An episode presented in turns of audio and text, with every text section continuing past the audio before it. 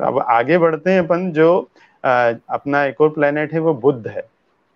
तो बुद्ध के बारे में थोड़ा सा एक बात यह है कि बुद्ध चौथे घर में बुद्ध जैसे व्यापार का व्यवसाय का इन सब चीज़ों का कारक है है ना बिज़नेस का कारक है कम्युनिकेशन का कारक है। तो बुद्ध को कहते हैं कि चौथे घर में जाके वो मरण कारक स्थान में जाते हैं। तो उसमें क्या होता है कि वो बिज़नेस और ये चीज़ें व्यक्ति घर में लगाने लगता है। कुछ लोग कहते हैं सप्तम में भी होता है है ना ये थोड़ा मतांतर भी है। तो सप, सप्तम में भी इसीलिए कहते हैं कि वो शादी में बिज़नेस जैसी बातें करने लगते हैं। तो वो भी एक बात है। तो वो व्यक्ति क्या करता है कि अपने घर वालों के साथ ही बिज़नेस जैसी बातें करने लगता है उनके उनको ही वो ये समझने लगता है कि यही मेरा बिज़नेस है और जब आदमी अपने घर में ही बिज़नेस करने लगे तो वो फिर उसके लिए हार्मफुल होता है।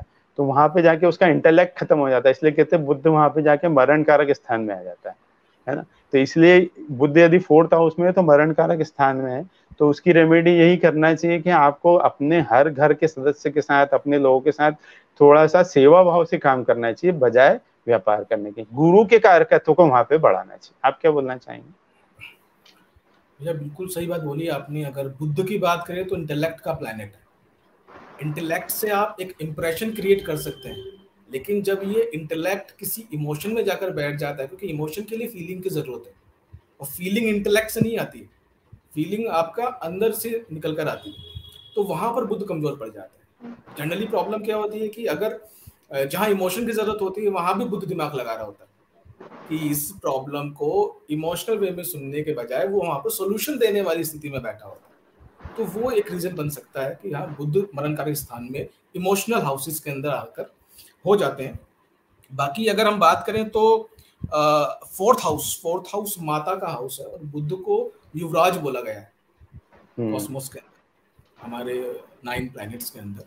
तो युवराज की अगर बात करें बुद्ध की हम बात करें तो युवराज वो है जिसके पास में सारी पावर है बट रिस्पॉन्सिबिलिटी ज़ीरो और माता के घर में अगर वो आकर बैठ गए तो तो रिस्पॉन्सिबिलिटी का मतलब ही नहीं है। तो बहुत बार देखा गया है कि ऐसे नेटिव को माता के साथ में इतना ज़्यादा लगाव होता है माता को बच्चे से इतना लगाव होता है कि वो उसको बाहर ही नहीं निकलने देता। सेम सेवंथ हाउस की अगर हम बात करें तो सेवंथ हाउस इमोशंस का हाउस वहाँ पर बिज़नेस है तो वहाँ पर स्पाउस भी है। लेकिन स्पाउस के साथ में फीलिंग्स की जगह इमोशंस की जगह अगर हम इंटेलेक्ट को लगा रहे हैं तो वहाँ पर वो आपके रिलेशन के अंदर आपके संबंधों के अंदर इशू आ सकता है। तो इन दोनों ही हाउसेस में जो मत है वो यही है कि हाँ बुद्ध को मरण कारक माना जाता है। हम्म, ठीक है। तो आगे अपन बढ़े हैं।